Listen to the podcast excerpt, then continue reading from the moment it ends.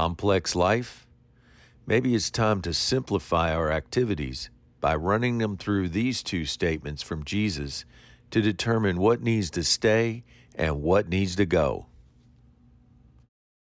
Top of the morning to you.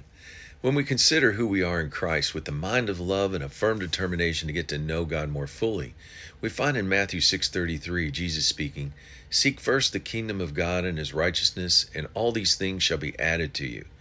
Then in Matthew 22:37 Jesus speaking, "Thou shalt love the Lord thy God with all thy heart, all thy soul, all thy mind, and love our neighbor as ourself." With these two statements, it sounds like Jesus was trying to simplify the disciples' lives in a very complex world. With all the things vying for our lives, for our attention, isn't it refreshing that we can choose to do a reset as well? Similar to how a computer or phone can be reset to manufacturer's setting when we want to debug these devices. This is especially helpful for us when we are living life, keeping our head down, pushing forward, and then look up one day and wonder, how'd we get here? And is this where we want to be? Or did life just sweep us into a place we had no intention of being? If we re- need to readjust our priorities, these two statements are a great place to start.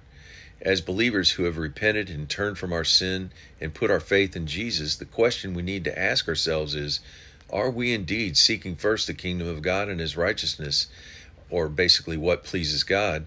And do we indeed love God completely along with our neighbors? Or are we so focused on the future goals so much we get off track with the good things that uh, with the good things that we do instead of the things that matter most? We can take our uh, inventory. We can take inventory of our daily activities, the things that keep us busy, and ask of each one, "How is this helping me seek first the God, uh, God's kingdom and love like Jesus unconditionally?" If our activities don't line up, we need to make some decisions. How do we simplify to the point our actions line up with our beliefs? This is not to say all our actions are no good. In fact, they may be good things that we're doing, but are they the best in helping us reach our main mission? How is it what I'm how is what I'm doing now helping me connect with the kingdom of God? Or how is what I'm doing now helping my ability to love God and love others unconditionally? We need to purge those things that block, hinder, or slow us down. The whole process can be daunting, but thank God He's given us a Holy Spirit to guide us in this process. Word of encouragement as we approach the end of the year, it's a good time to go through this self evaluation process.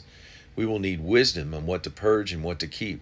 James 1 5 If any of us lack wisdom, ask of God, who gives liberally. Have a great day.